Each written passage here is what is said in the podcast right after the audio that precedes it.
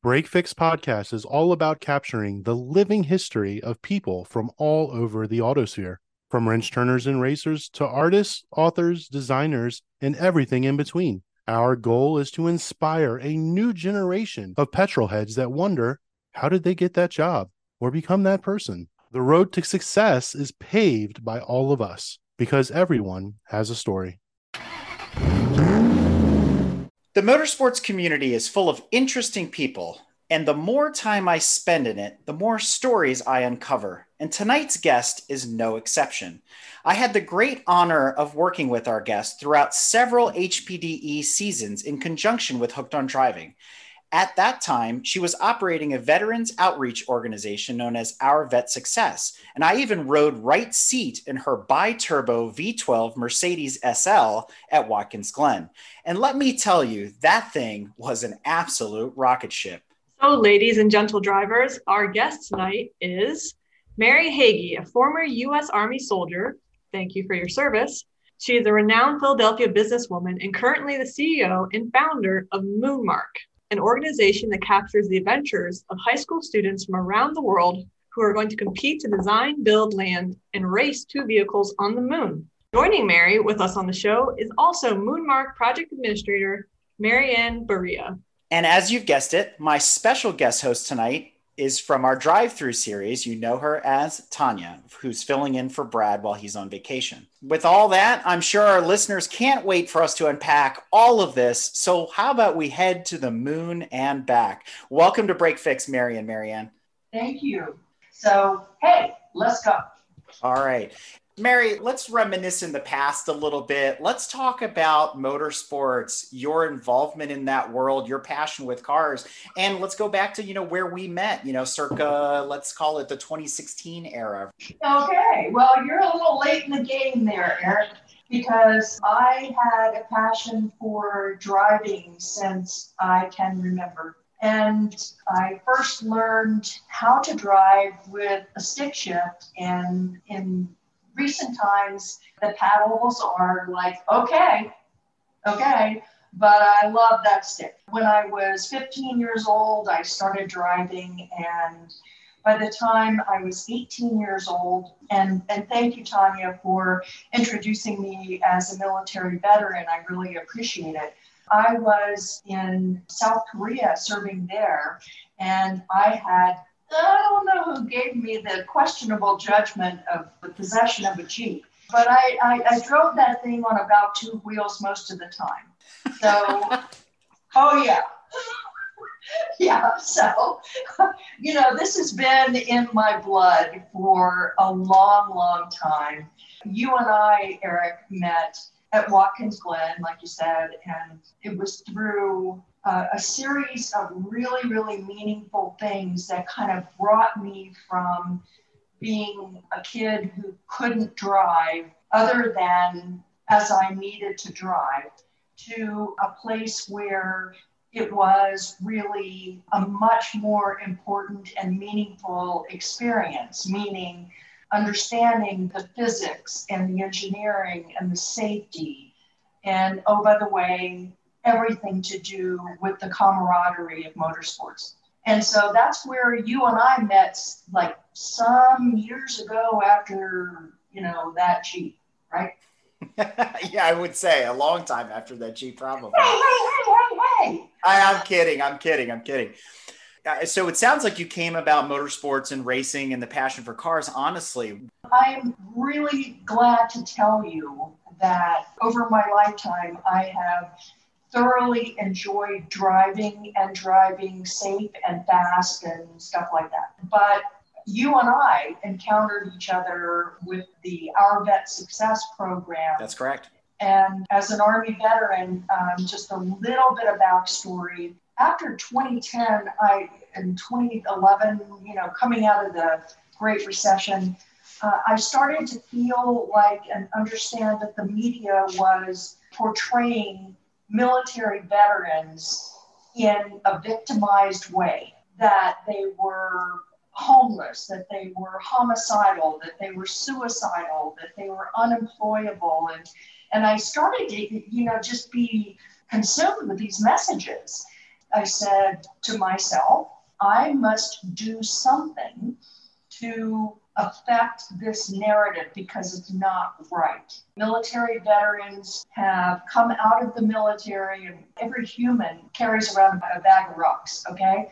But 80% of the post 9 11 veterans coming back they were doing their best to transition, but they were, you know, surrounded by this narrative, right? This media narrative. Right.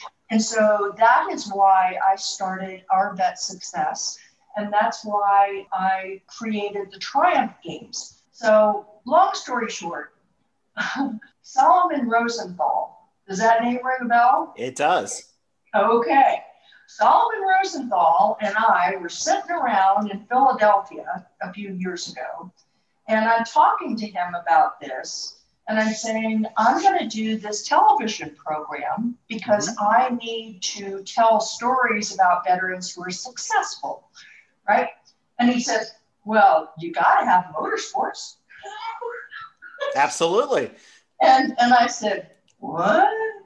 So we created the television program, and a part of the competition that we created was motorsports.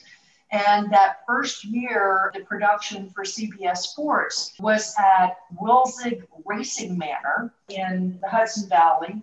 And uh, Alan Wilzig was so wonderful to welcome us up, and Jack Roush Jr. provided a wonderful Roush Mustang for yep. our competitors to drive on Alan's court. Here's the interesting crossover between the story you're telling and a guest we had on not but a couple weeks ago. So another name you might be familiar with, who is also friends with Solomon Rosenthal, is Paul Wilimovsky, and he told the story from his perspective. Oh because he was oh, invited. Yeah, oh yeah, oh yeah. Good old Paulie, right? So he tells oh, the story from his perspective as a coach and, and working with Brock Yates Jr. and all these other folks that were at that same event. So on his episode, he talks about this story as well. So it's a small, small world, uh, you know, when we're talking about motorsport. Yes, it really is, and it's a wonderful world. It is a wonderful world. Paul is a super guy, and I also want to call out Papa Joe Casella. It's his birthday today, right? and he's the head of NASA Northeast. Mm-hmm. So NASA Northeast came to Wilzig Manor and trained the athletes so that they could perform and, you know, compete uh, effectively and safely. You know, so NASA and HOD, Hooked on Driving, both of those. So what you're hearing me say is that the motorsports community is not only small, but it's really, really a wonderful experience to be together and make things happen. That's what we did. And, and then the next year, the next series, Solomon and Brian Humphreys, his cohort in crime, we created a, a racetrack on the ski slope of West Point Military Academy.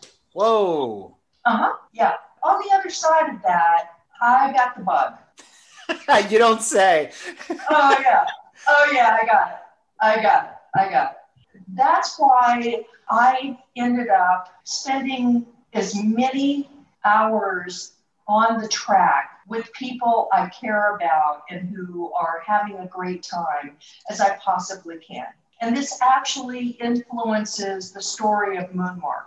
Because if it were not for the time that I have spent in motorsports, whether it be at an HPDE event or it be in, you know, volunteering or, or being a part of the pit crew in NASCAR and IndyCar and IMSA, I mean, I just had to be there. And it has influenced how we are ending up racing on the moon a woman of action. I, I, absolutely love it. And I have to add a little color to this. So when we got together in the 2016 timeframe, as you were there frequenting Watkins Glen, just like I do, I'll never forget. I th- if it was Mike Arrigo and Chris Liu and, and a couple others, they came up to me and they said, "Hey, we need to put you in the car with the TV lady, right? I'm like, what are you, what are you talking about? Just, just go out there. Don't, you don't have to worry about it. Don't, don't, just, you'll be okay. Just get in the right seat. And I'm a coach, a veteran coach. And I'm like, come on. Okay. Wh- whatever. And I'm like, are you guys sure? Oh yeah, we'll stick around in advance. She'll be fine. I'm like, what are you guys talking about? I get in the car with you and I had met you casually because you guys were filming and doing everything you were doing. And I glommed on to the whole idea of what you guys were doing because I was already invested with, you know, Wounded Warriors and Helmets Up to Heroes and things like that. So for me, what you guys were doing really resonated. And I'm like, okay, they're going to stick me in the car with this lady. I'm like, whatever. And then I see your car and I'm like, oh boy, all black Mercedes SL convertible. And I'm like, wow. So we get out and I didn't know what to expect. I'm going to be totally honest with you. About turn two, you lit up those turbos and it was like, oh, we are in for a treat. And I gotta, I gotta tell the audience, Mary can drive. Okay. I was blown away. Now, we did work on a couple of little pointers here and there, but the one thing I remember, and it's one of the few students, and I, am gonna I'm gonna put the label student on you that I've had where I've actually had to kind of pull the reins back and be like, stop target fixating because you are hunting people on track because that Mercedes is wicked fast. My biggest fear was that we were going to run out of brakes because it's a big, heavy car. and there was no problem going where we needed to be. It was just making sure that we could slow down. But that was an absolute epic ride. Oh well, thank you, Eric. It was such a pleasure uh, to to uh, do that with you, and and my memory of that particular round with you that you're talking about is I was chasing a Mustang. Uh, and I was like, "Come on, baby, come here, come to mama. The red mist was ever apparent, that's for sure. But no, I, I was no, like, no, no, no, no, no, no, no. I, I, I didn't have a lot of red mist. Um, just laser focus, all that. Yeah, yeah, like a missile. Speaking about the successes you had with Our Vet Success, I was wondering if you might have crossed paths with one of our previous guests on Break Fix, which is Peter Klein from Vet Motorsport. So if there was any overlap with that. And then my second question is what happened to the Mercedes and what are you driving now? So I know they're totally unrelated questions, but I got to throw them out there. I have not had the privilege of communicating or connecting with Peter, although I am aware of his work.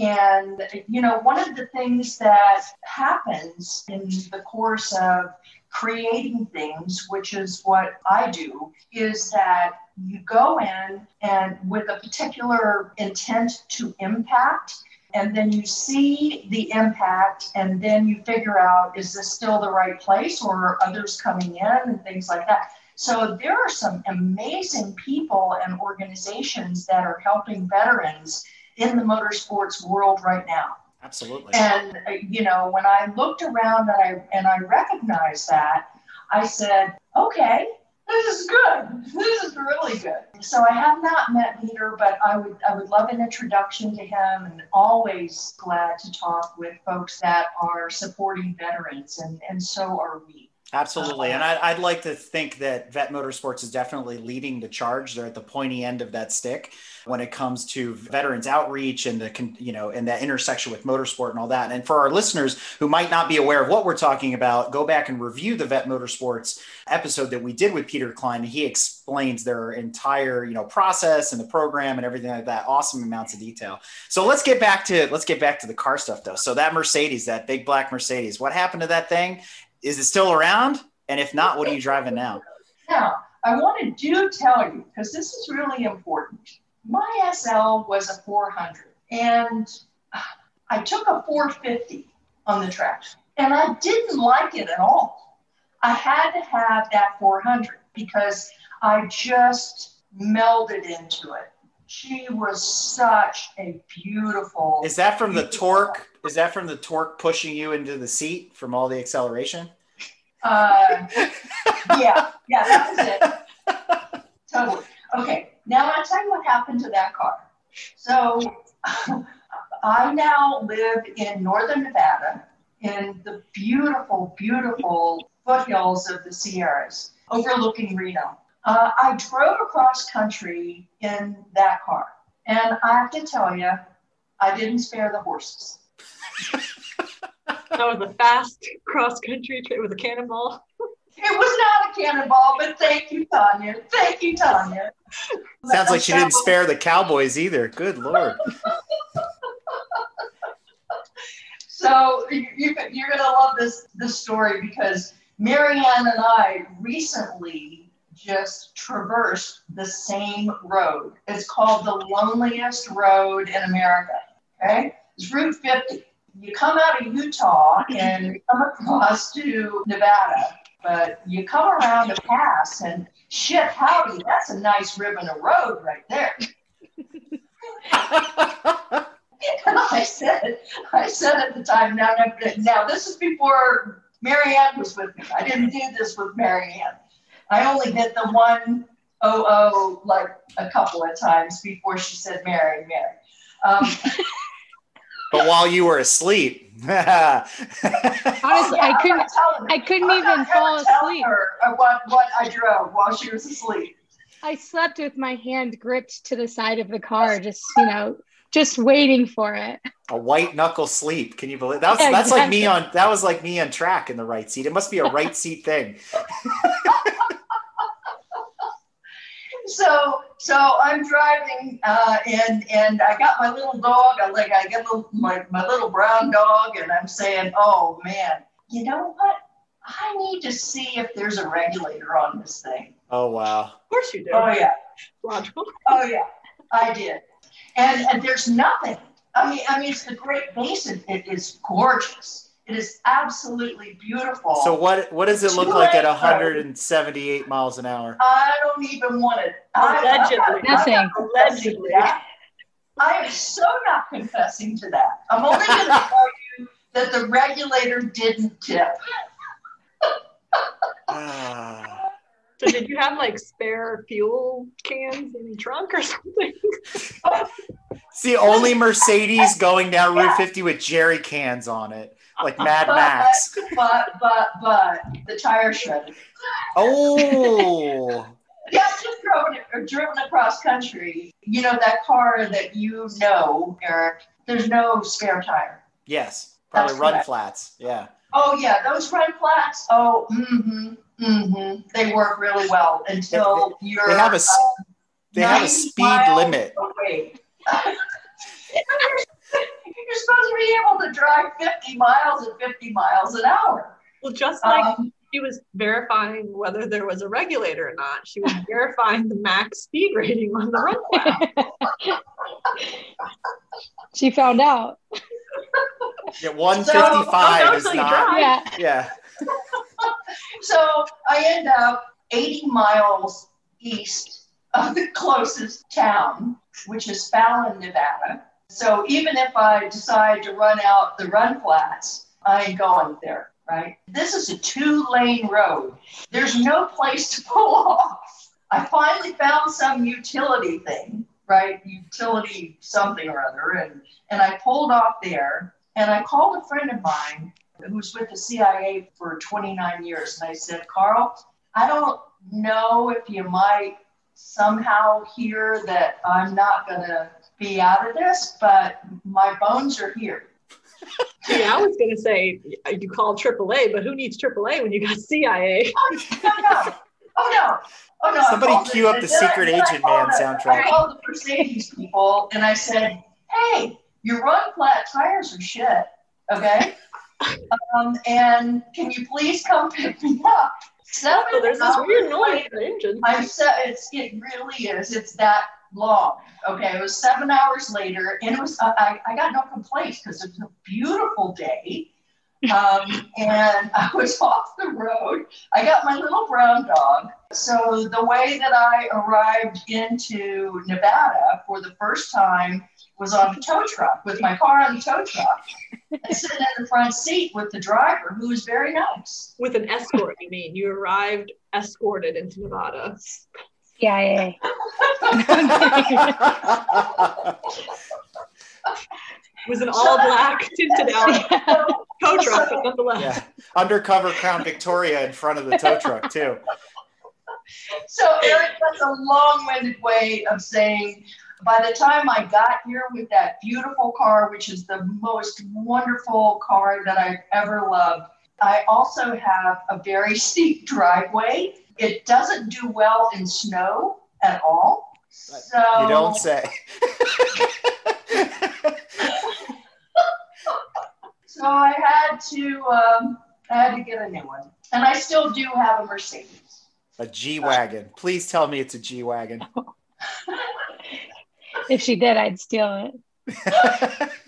you and every soccer mom in LA, right? Yeah.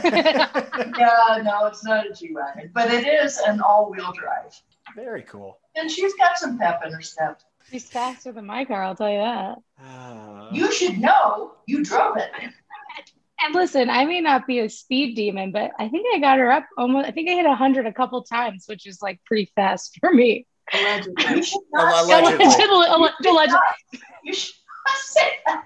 So I'm going to ask before we transition to talking about Moonmark. I do want to ask one question. So, has it always been Mercedes? Was that the big draw? Was has the goal always been Mercedes, or is that what you feel is like the sexiest brand out there, the sexiest car, or is there something else that is maybe above that that you're still kind of aspiring and reaching for? Mm-mm. Mm-mm. What a question. Um, normally I just ask point blank, what's the sexiest car of all time in your opinion? I figured I'd make it a little Well, bit more I, I, interesting. I'll answer that. I'll answer that question. But the other question you answered or you're asked, so it hasn't always been Mercedes. I love Audis. Oh, okay. So, oh yeah, you and your TT. You and your TT. That's right. You remember. It. I do. I absolutely do. I love Audis and I thoroughly enjoyed them. The SL400 that you and I had the privilege of sharing was my second one. And I had also driven a 450 and a. They're just really, like you said, they're really heavy cars. But the 400 was just exactly right for me. Nice. So we'll have to. Uh, I'm, I'm holding off on my sexiest car answer though. Oh, that's good. We'll hold it. We'll hold it for later. That's okay. And you're in good company because Tanya's a big Mercedes fan too. She's Oh, they're is that usually at the top of her list. Oh, Oh, I'm a my. Gullwing. and the SL400 is a beautiful car. Oh, Absolutely. it is. It so is. I um yeah. You know, we had we had a really nice time together. All right, so let's start going back. Moonmark, we talked about in the intro, you know, high school kids and designing some sort of vehicle that was going to race on the moon. And, and people are probably wondering, what the heck? What is this episode about? and, and really stepping back, it's it's very for people that are familiar with STEM, science, technology, engineering, mathematics. This sounds and you will correct me, but it's highly STEM focused. It's outreach to high school students. I'm an engineer by degree as well. So in, in university, I was involved in a couple different outreach programs with one of my professors, and we didn't do things nearly as epic as Moonmark. I mean, we were, you know, you always did the classic drop an egg and you know don't let it break or you know we did filtration e- experiments and probably the most sophisticated one we did was uh you know having the kids when we had high schoolers come in and basically do a hemodialysis machine and, and we had stimulated blood and they were filtering out you know stuff uh, whatever we I don't even remember what we put That's in it that's so filter. that's so pedestrian. You know Mary's full send. She can't just do that kind of stuff. No, I mean, we're sending vehicles to the moon and racing them. It doesn't get better than this. Tell us how the heck did this come about? I welcome that question because Eric, I think you may appreciate this, and it's related to Watkins Glen. So Okay. while I was still living in Philadelphia, I went to a robotics competition on a Saturday afternoon. I didn't have anything else to do. so I went to Things see people say all the time. I went to see these high school students compete in a robotics competition. You know, I had some wonderful people that, that welcomed me there, and they introduced me to um, some young people. And one of the, the students said, Mary, would you like to see our pit? And I went, Oh, I'm done. Oh, heck yes, let's go. All, all of the teams had their robots in pits. And they were working on them to compete, much as we see, you know, in motorsports. So I came out of there and I said, I really want to work with young people. And then somebody along the line told me that somebody was going to the moon. And, and I went, Moon? I thought we were done with the moon. I thought we were going to Mars, right? but if, if somebody's going to the moon, we're going to get kids' work on that lander and it's going to land on the moon and it's going to be a way for that generation to have a defining moment that means something to them. And so there's, you know, a bunch of backstory behind that. It took me about almost two years talking and talking and talking about it with different people and stakeholders and opportunities and things like that. And I just was not at all making any headway. And I, I was, you know, it was kind of like perplexing because I said, why don't people get that space commercialization is here now? And this generation needs to have skilled workforce to do it and stuff like that. And I just said, hush up, Mary. You need to listen to what people are telling you. And what they were telling me was that they could not contemplate high school kids being on the moon or having their work on the moon. The repeated message that I kept getting was Mary, you silly foe, you need to understand that it's going to take hundreds of millions of dollars and decades to do what you're saying. And I knew differently because I'm an entrepreneur and I, I looked at the market. I knew what we could do for what we could do it. But the messaging was not right. I could not get the support behind it. I just like the fact that in Mary's style and flair and what I like to call bravado, she has basically told all the naysayers, okay, boomer, we're going to the moon. Right. And I love it and I applaud you for it. And so this is what I mean, Eric, by reckoning back to another time when I was at Watkins Glen. And I'm there in the paddock and I'm just looking around. You know, it dawned on me that so much of my really, really rich experience in motorsports, not meaning, you know, just going out and having fun and racing around and stuff like that. The meaning of it, the physics behind it, the engineering behind it, the problem solving, the technology. I, and I love, love, love that you do build, break, fix, repeat. That's what you do. And that's mm-hmm. what we've done with Moonmark. And I'm looking around and I'm saying, okay, there's so much analogous work here between aerospace and rockets and things like that, which I know nothing about, and these really cool people that are on the racetrack, right? Yeah. Uh, and I said, all right, we're going to race on the moon. That's how we got to be a race on the moon. Because anything that you do in either one of these industries is not only useful to young people who want to find their paths, whether it's in space, in, on the track, uh, in medicine, whatever it is. But if you give them something that's compelling and you wrap around an experience, then you can really make a difference. And that's how Moonmark came about. I mean, that's really very incredible. I can't, I can't even imagine thinking back in high school and, and, and this being a project to work on. I mean, it's just literally out of this world to think about. Absolutely. And, you know, I'm going to nerd out here for a minute because, Mary, I think you touched on something really important, which is what we oftentimes reference on this show as car adjacent, right? A lot of things that we talk about aren't necessarily completely tied to vehicles or even motorsport in that way. But it's interesting how, if you play the Kevin Bacon game, how they're all really related. And what you touched on and alluded to was the intersection between motorsport and aerospace. And a lot of people don't realize that there is a blending there, especially when you look at Formula One level technology. There's a lot of aerospace influence in that. And little known fact when i was a lot younger and you know earlier in my career i worked for british aerospace. And one of my goals was to go work on the mclaren team. And i also signed up to do engine management on helicopters. That's a whole nother story. We can talk about that another day.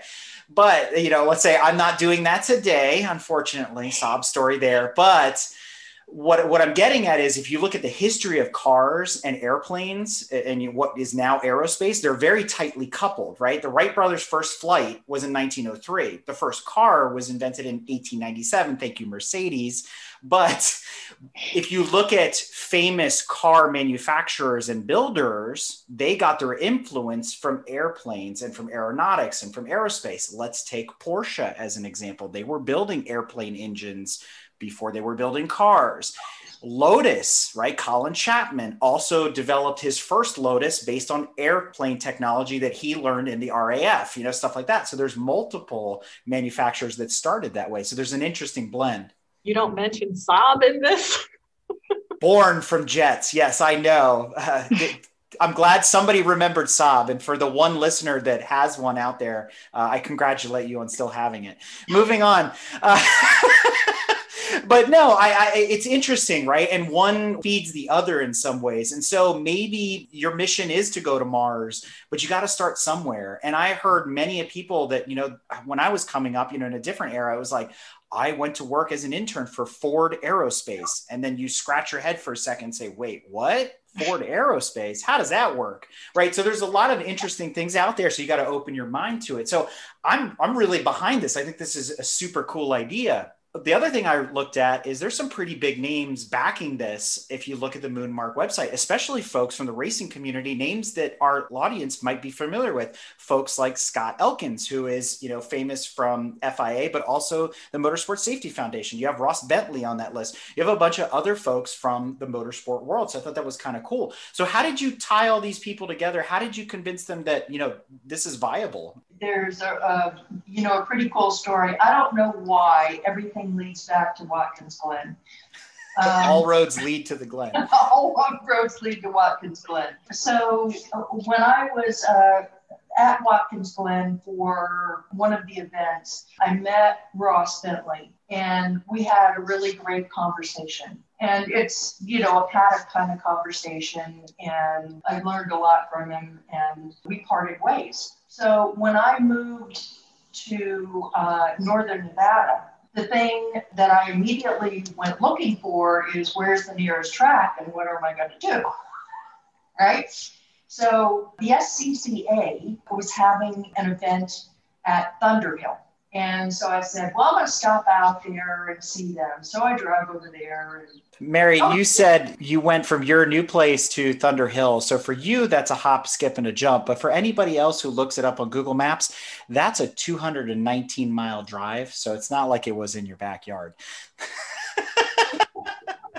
but that's uh, knowing the stories you've already told, it didn't take you very long. But so. and I go in, and I've not been to the track before. When I go in, I immediately see all of these cars parked in front of the building, and I said, Well, this must be where we are. So I went in there, and lo and behold, the, the place was filled, and Ross was talking. He was having a session, and I'm like, I didn't know Ross was here this weekend. And I said, Well, I'm going to sit down and learn something. So David Ray, God bless him, who owns uh, Hooked on Driving, and it was their event. I, I wandered into the wrong event. that's that's a that's a great story. So I wandered into the wrong event, and I uh, learned a lot in the session. Uh, and then I approached Ross afterwards, and David, you know, welcomed me. I, I, I told him, I said, I know this to sound, I know this is sound a little bit out there, okay, but we're going to race on the moon. And I would love to have you work with us on that.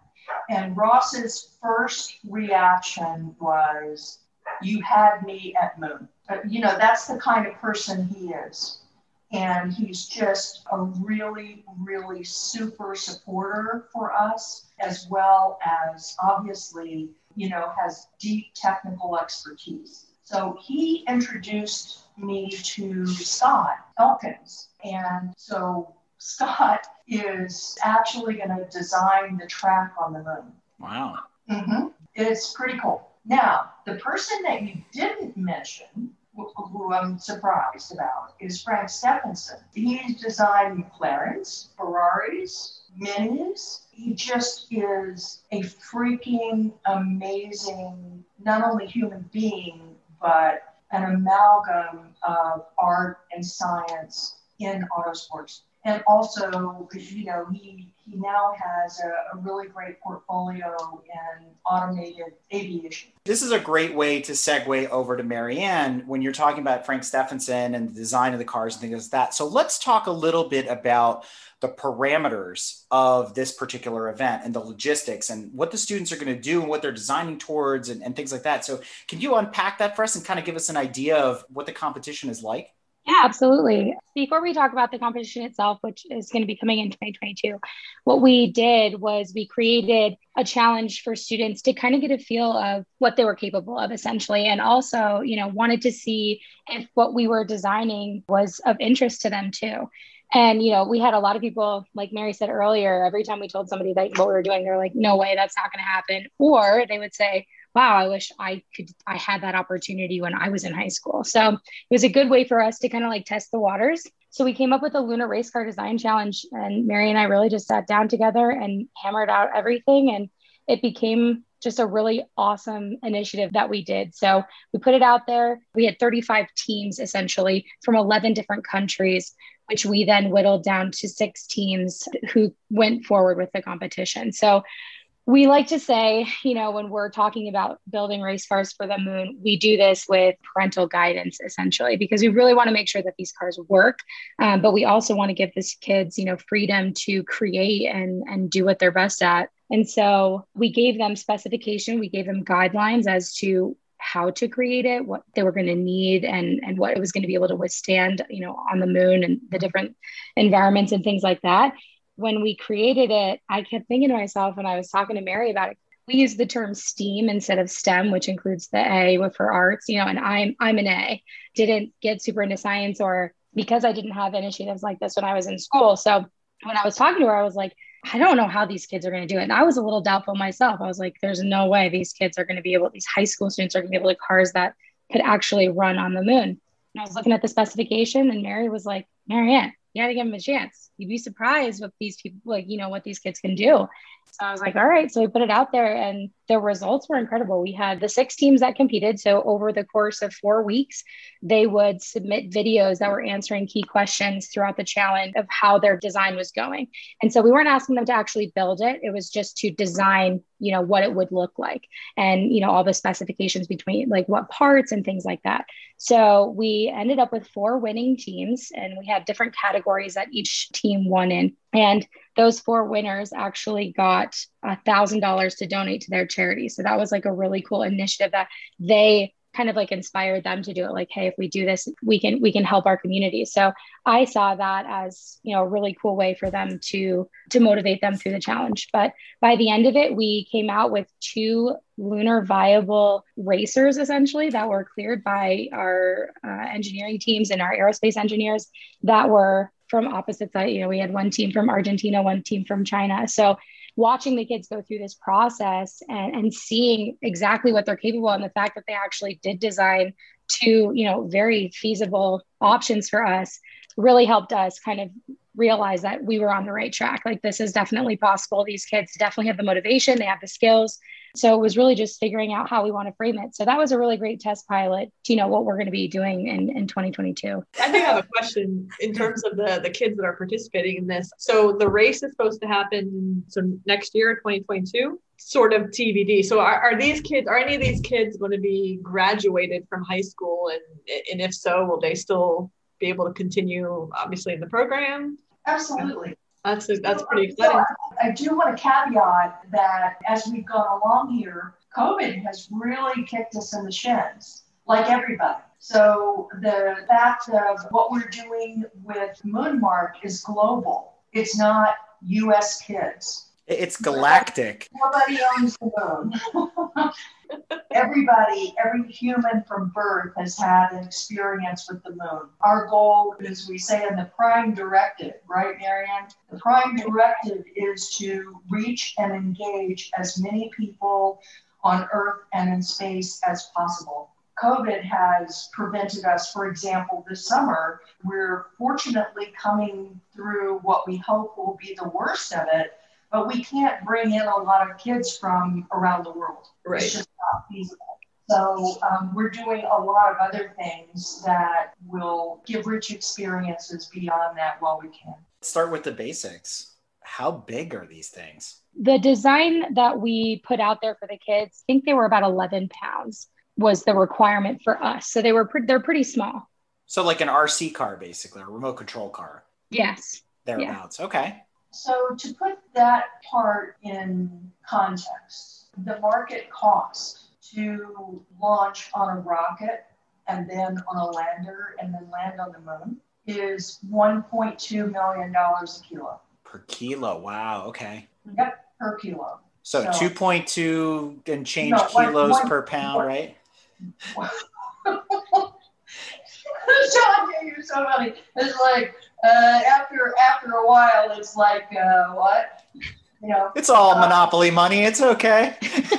um, you know, it's not monopoly money, but what it is is a change. It's a pivot in space commercialization, and right. this is something that we've been able to see over the last couple of years. It's the same thing with racing and spacing. So with racing, it's very expensive. Right. It's always been very expensive. You've got the name, you got the money, you've got a ride. You don't got those, you don't got a ride. And that's one of the things that really has impacted me over the past few years.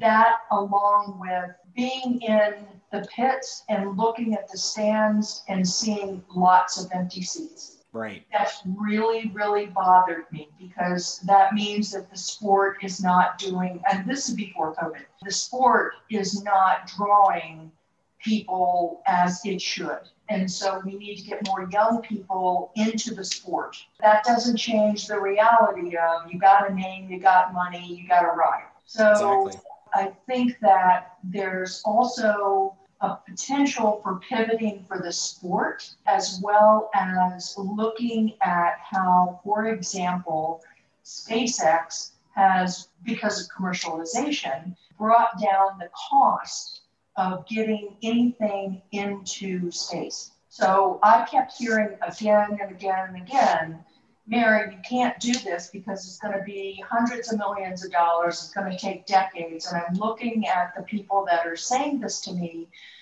and their frame of reference and their filter is is NASA. Right? right? This is what, you know, 50 years ago and, and 50 years hence, this is what it's taken to get into space, but not now. And that's what uh, I'm looking at is the juxtaposition for motorsports is maybe this time is not now for kids who want to come and young people that want to come into the sport. And how can we find opportunities for them to do that right. if that's what they want to do?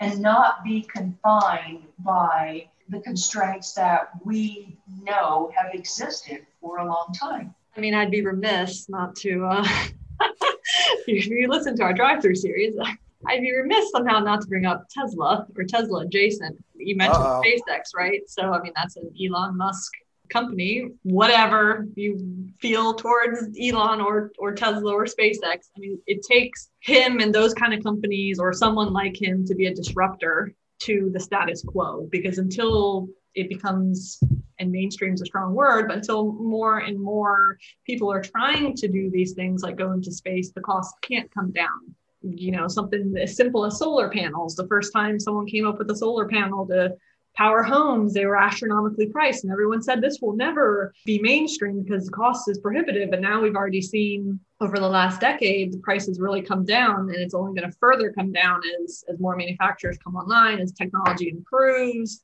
This is pretty incredible experience for these young kids around the world to take part in this and, and get to you know, who knows what comes out of this? Maybe some new something is invented that cuts costs or or does something better that, you know, NASA or even SpaceX or, you know, Virgin Galactic are able to use in the future and is technology that becomes something that the world is using and these kids can, you know, say one day hopefully that they were a part of it. I mean, it's really incredible. But I do want to circle back because you know my imagination is still pretty good. So I'm trying to figure out how this is all really going to work. So I'm putting the money aside, like suspension of disbelief, right? Which you have to do with a lot of science fiction. I envision SpaceX rocket. They're like, yeah, we're not going to the moon. We're going to Mars, but we're going to drop off your package like the UPS guy kicking it down the hallway in an apartment building. And your RC car is then going to land on the moon via parachute. And then the race starts. So am I totally off base here, Marianne? How is this going to work?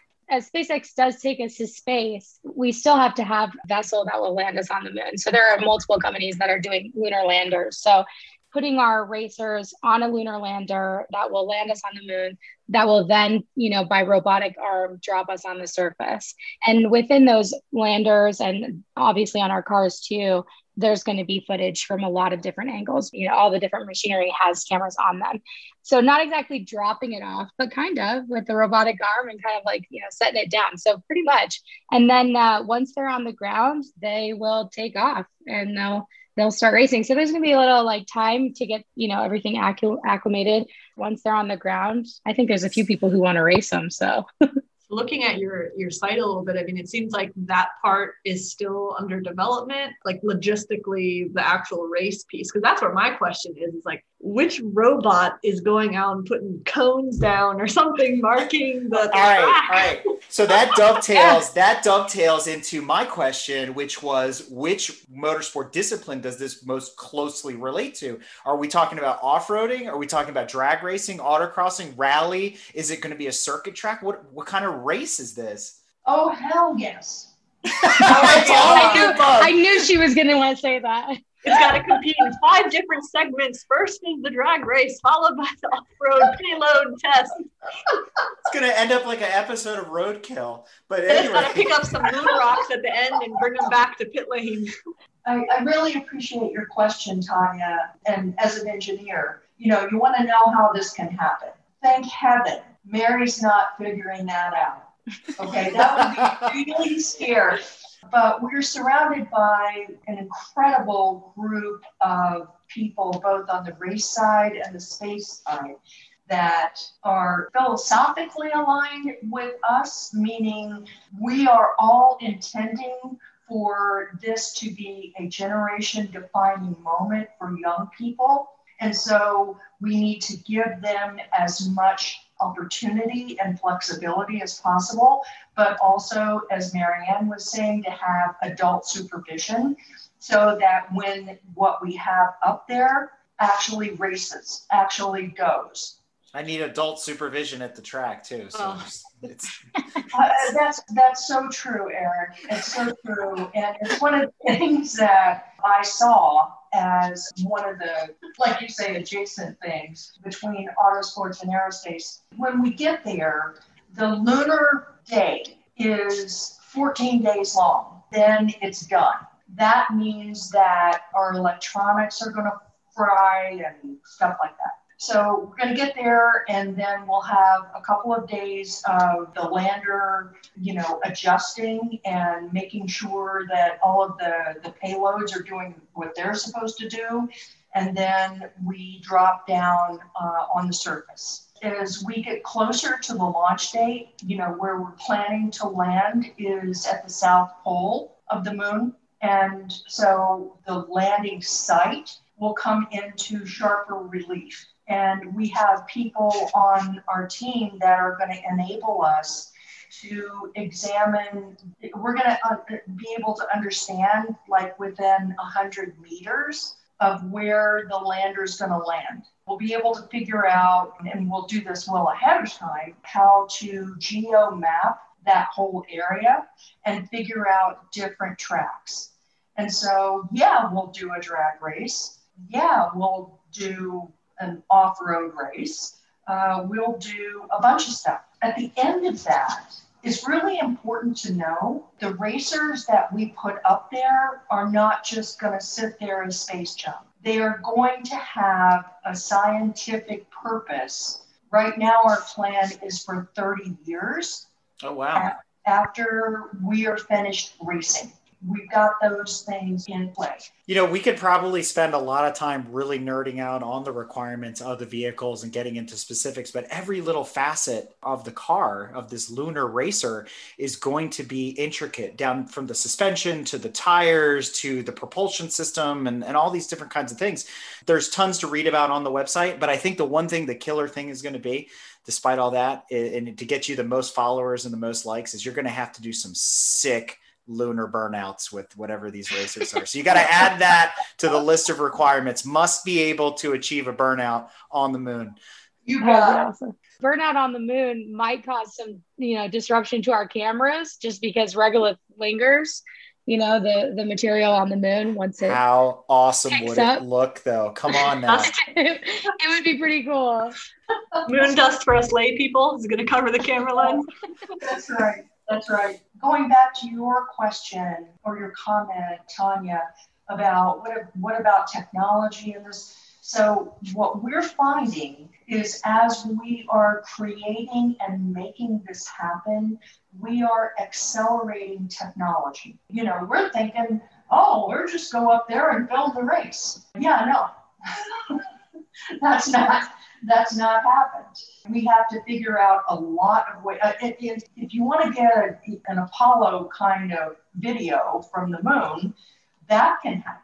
But what we need is something much more than that. What we are challenging our partners to do is really to come up with solutions that accelerate technology in ways that will also enable future moon exploration or Mars exploration or whatever. So it's, a pretty interesting process. I mean, logistically, there's just so much to, to do, let alone just, oh, the design of the track, but just everything. I mean, my head is just reeling through how are you doing all the camera recording and making sure you have all the right angles? How are you controlling these things? Or is somebody sitting here on Earth like they're playing a video game, watching it through a screen? Is it somehow you guys map out the track and then you pre-record instructions into these, you know, vehicles and, and they go for it at 1.1 million a kilo?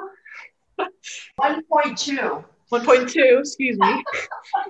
that started that that point one adds up after a so while. It's kind of it's kind of like an inspiration from the motorsports community for me has been we figure out how to do this. It's not that we don't think about the money, we think about how to make it happen. No, no, yeah. And in my comment there was more at, at 1.2 million a kilo. You, you definitely want adult supervision on this. And, and the adults here are the you know astrophysicists that you have on the team and the, the lunar geologists and, and other you know scientists and extremely intelligent people because you don't want the payload drops off the vehicles and then suddenly they're lawn ornaments. If yeah. if the moon has a lawn, you know, they're, they're lawn ornaments there for the next 30 years. We want them to be lawn ornaments so, after they've competed. so you know what is great about this project how it relates to what I believe and really appreciate about motorsports. There are a lot of what I call gulp moments. You know, you do your best to manage the risk around those moments. That's all you can do. Then I've been asked again and again, what if it crashes, Mary? It's like, okay. What's well, it gonna what's it gonna hit? That's what I want to know. Did you put up a tire barrier that we didn't know about? Hey, the last two landers, one from Israel and one from India, they both crashed. Oh well, yeah, the surface yeah. of the moon, yeah. Uh huh. So it's it's not a matter of you know, are you you know you're trying to get around the boot at the Glen. It really is. There's a lot of gulp moments. The point of what we're trying to do, and we are doing, is that we want to bring young people into the sport and we want to bring young people into thinking big, figuring out and knowing that they can achieve their dreams. That's what this is about. And bringing them into STEAM. I like that. I like the addition of the A. Very often, engineers stereotypically are not known for being very creative people, but at the same time, I've met a lot of engineers that have that creative side to them, and, and you often, unfortunately, get it beat out of you depending on the industries you work in, which is unfortunate because the creativity is very important for innovation and advancement. So I mean, I think this is, again, I've said it like 18 times. I think this is great.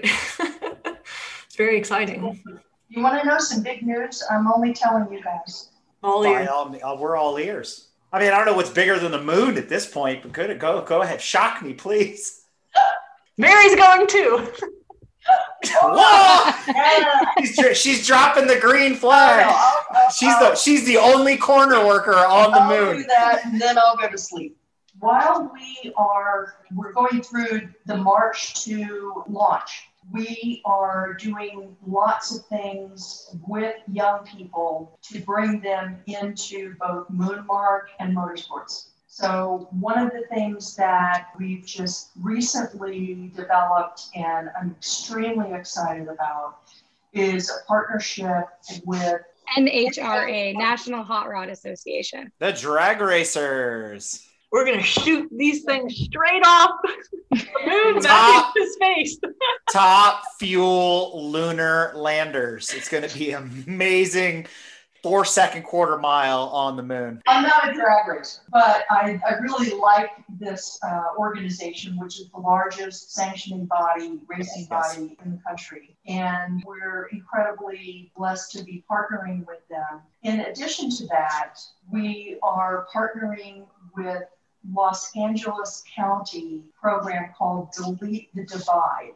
And Okay. Delete the Divide is a way to reach young people who do not have internet access. They don't have computers or laptops or phones or any of that. And there are currently about 500,000 of them. And so we're doing two events with both of the groups. And one of them is on July 30th uh, at Pomona, and the other one is their national championship on November 12th. What we're going to do with Delete the Divide and Moonmark is there to bring space and race together and give kids the experience of understanding the interdisciplinary offering of both of these industries and both of these beautiful, beautiful ecosystems. So we're really excited about that. And, and to touch on what you said, Tanya, about you know adding the A and, and engineers, you know some kids may not have it in them to be engineers, and I think it's really important what we've discussed with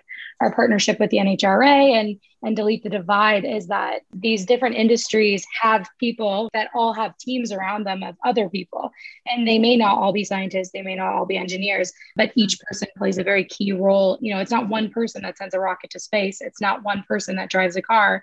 You know, they have these entire teams around them that each play their role. And so inspiring kids to understand that they could fit into any aspect of these things if they really want to uh, is something that, you know, we've talked about over and over again. And, and it's, it's something that we hold close to us. And it goes back to what we talked about earlier, not just the intersection between aerospace and automobiles, it's all the different branches of science that are involved just in building a vehicle. People look at a vehicle and they go, oh, it's a bucket of nuts and bolts and some sheet metal, but it's chemistry, it's physics, it's Math. thermodynamics, it's electronics, it's mathematics, it's aerodynamics, it's all sorts of things. There's it's not just a toaster. You know, I, I hate it when people think cars are just appliances because they're not. They're beautiful pieces of engineering sometimes you know handcrafted you know they came out of someone's dream or maybe they were designed by a computer like the most recent mclarens that we've seen the optimal design or whatever it might be but there's a lot of thought a lot of patience and a lot of to mary's point trial and error that goes into that but a ton of science and a ton of dedication. No car no vehicle whether it be these lunar landers these lunar racers rather or or the cars that you drive on the street you know even that base model rental car. There's teams of people involved. It's not designed in a vacuum and it's just incredible what goes into what we take for granted every day. What i also see from this is kind of you know fantasizing a little bit again about what the future looks like. I mean we've been spoon fed science fiction since the 60s right since mary mentioned star trek and you had Star Wars and the ideas of what the future would look like. And even in, in some video games where it's like they can take liberties with what science is going to be like. As an example, and this is going to be really current, Mass Effect, super popular title, probably one of the best stories of all time in the video game world, has a whole section in it about landing on planet, but what the rover is like, six by six, you know, all these different kinds of things, and what the physics are like to drive that thing on a on an alien planet kind of interesting. It, it, it'll all come together. And if you think about it, you know, 30 years ago, 40 years ago, 50 years ago, when somebody said, Hey, do you think we're going to have a watch that we can talk to like on Dick Tracy? People are like, What are you talking about? That's that's nonsense. I mean, now even the pads on Star Trek, they called them, right? Which were the little tablets that they would go around. We already have that. Those are iPads, right? All that technology, it's just foreshadowing. And I think to Tanya's point, to everything that we've been talking about, this is the beginning of something big. And I like the fact that you guys are doing this with vehicles because I think even though it's miniature because of the cost, it's eventually going to scale up. And that's where I was going with my example about, you know, like Mass Effect and some of these other things, because maybe one day it'll be shuttlecraft, just like in Star Trek, right? You never know. And I think too, it's going to grow with the kids, right? We get them in while they're young and they have this small remote control car. Who knows? We're building a future workforce with those kids. So those ideas are just going to get bigger. Those cars are going to get bigger. Places are going to be farther away. Yeah, not to get on the soapbox. I mean, our society, our country as a whole, we need to push STEM or STEAM at younger and younger ages. And particularly, you know, historically, women were the minority kind of in that grouping. And we need to push even, you know, more women to that field and to realize that you too can be an engineer. Yeah. So I mean, it's really critical if we if we start them young and they and they're learning those skills or how to think differently. And especially when they start out young, they're not jaded. Yeah. and, and the creativity and the imagination is so much different when you're young versus when you've gone through college or whatever and you're working a job. Uh, life can tamp that out of you a bit. So harnessing that energy and that force early is, is critical to all this innovation and advancement. So it's great. Well, we had a lot of spirited discussion about whether to focus our attention on high school kids or college kids. I was uh, wondering about that. It was a, a, very meaningful, not only discussion, but decision process. And like you're saying, Tanya, we concluded that the, the creativity spark and ability to reach the demographic that we wanted in order for them to be inspired, motivated, and achieve at that moment in their life is really in the high school versus college age. By the time you get to college, there's a lot of other things going on. And high school is challenging enough, but we've proven out with our Lunar Race Car Design Challenge. Clearly, if teams of high school kids can design lunar worthy racers within four weeks, and they estimated the cost would be 30,000 bucks. Mm-hmm. That's kind of indicative. And, and Marianne and I, as, as bright as we are, we're not the ones that determined that. okay. Our space partners determined that, that, that right. they were viable. So if you have that kind of backing of information and data and experience, that starts to really inform what you do going forward with this opportunity being for high school, you see a lot of kids when they're going into college, right? Kind of like a demoralization if they don't get into the college that they want or if they can't excel in the, you know, in the subject that they are passionate about. And so what this opportunity does, you know, getting them to the moon, giving it to high school students, it kind of propels them through that. And it's like, all right, well, I mean, maybe I didn't get this you know specific college scholarship but i already sent something to the moon. So like i'm not going to let this hold me back from like pursuing something beyond that. Plus you probably would have lost a bunch of people in the sense that once you get into college at a certain point everyone is compartmentalized in their major or whatnot, right? So you've got all the engineers over here and the astrophysicists and this, that, and the other. And suddenly all the people that are going to register for this program are going to be, you know, PhD graduate students that are going to spend two years and it's going to cost not 30,000, 300,000. I'm sure it's probably going to work, but it would have been way more than needed. And when the kids are still in high school, they're not thinking about all that. No, no one is, oh, you're the engineer, you're the physicist, you're the, everyone is just kind of Team. the same. And so you probably had yeah. more people willing to put themselves out there. And that's what we also found with the Lunar Race Car Design Challenge. You know, we didn't tell them who needed to be on their team. You know, we gave them the specifications. We said, this is what you need. It'd be good to have And they were the ones that came in. They were like, okay, you're good at science. You can help us. You're good at math. You can help us. Like, you're good at art. You can make videos. You can make designs. You can help us. Like, that was their doing. And it really worked amazing. You know, they had teams that really came together and created something incredible. I do want to mention our uh, lunar race provider partner, which is Lunar Outpost and they have done an amazing job uh, putting together our prototypes. And we're all working with Frank Stephenson on the design side for the bodies. And so by the time we get to the moon, number one, we're going to know that the young people are going to be able to race these things. And number two, they're going to look pretty freaking awesome they're going to look like race cars. That's awesome. Get some stickers yeah. on them, some stickers that don't melt or freeze on the, on the moon. I'm gonna I'm gonna leave the audience with some food for thought. So on the moon, is there a design that cheats the wind? And I'll let I'll let Stephenson answer that question on his own time, right? So you got to think about that for a minute. Thank you, listeners, for staying tuned in with us. I hope you enjoyed it as much as we did you want to learn more about Mary, you can always find her on LinkedIn. But if you're interested in racing on the moon with Mary, be sure to check out www.moonmark.space or follow their progress via Instagram at moonmark.space. And be sure to reach out to Marianne for her updates and additional details on the program. So thank you both again. Absolutely. This has been pretty epic. I, I, don't think we've had any discussion like this of any kind before. I think this is going to be a pretty eye opening experience for a lot of people. And I, and I love the crossover here between the education side of this, the motorsports side, the competitive side, aerospace, engineering, all the things we talked about. I cannot applaud you guys enough for the initiative that you've taken on. This is above and beyond to infinity and beyond, I suppose.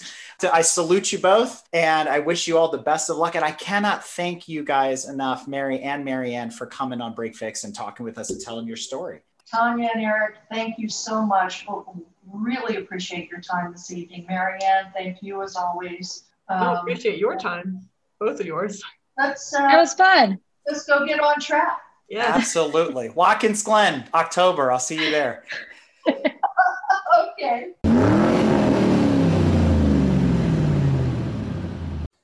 That's right, listeners. If you enjoyed this episode, be sure to check out our Patreon for a follow on Pit Stop Minisode. So check that out on www.patreon.com forward slash GT Motorsports and get access to all sorts of behind the scenes content from this episode and more.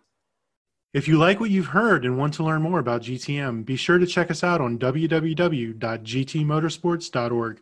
You can also find us on Instagram at Grand Touring Motorsports. Also, if you want to get involved or have suggestions for future shows, you can call or text us at 202 630 1770 or send us an email at crewchief at gtmotorsports.org. We'd love to hear from you. Hey, everybody, Crew Chief Eric here. We really hope you enjoyed this episode of Break Fix, and we wanted to remind you that GTM remains a no annual fees organization. And our goal is to continue to bring you quality episodes like this one at no charge. As a loyal listener, please consider subscribing to our Patreon for bonus and behind the scenes content, extra goodies, and GTM swag. For as little as $2.50 a month, you can keep our developers, writers, editors, casters, and other volunteers fed on their strict diet of Fig Newtons, gummy bears, and monster. Consider signing up for Patreon today at www.patreon.com forward slash GT Motorsports. And remember, without fans, supporters, and members like you, none of this would be possible.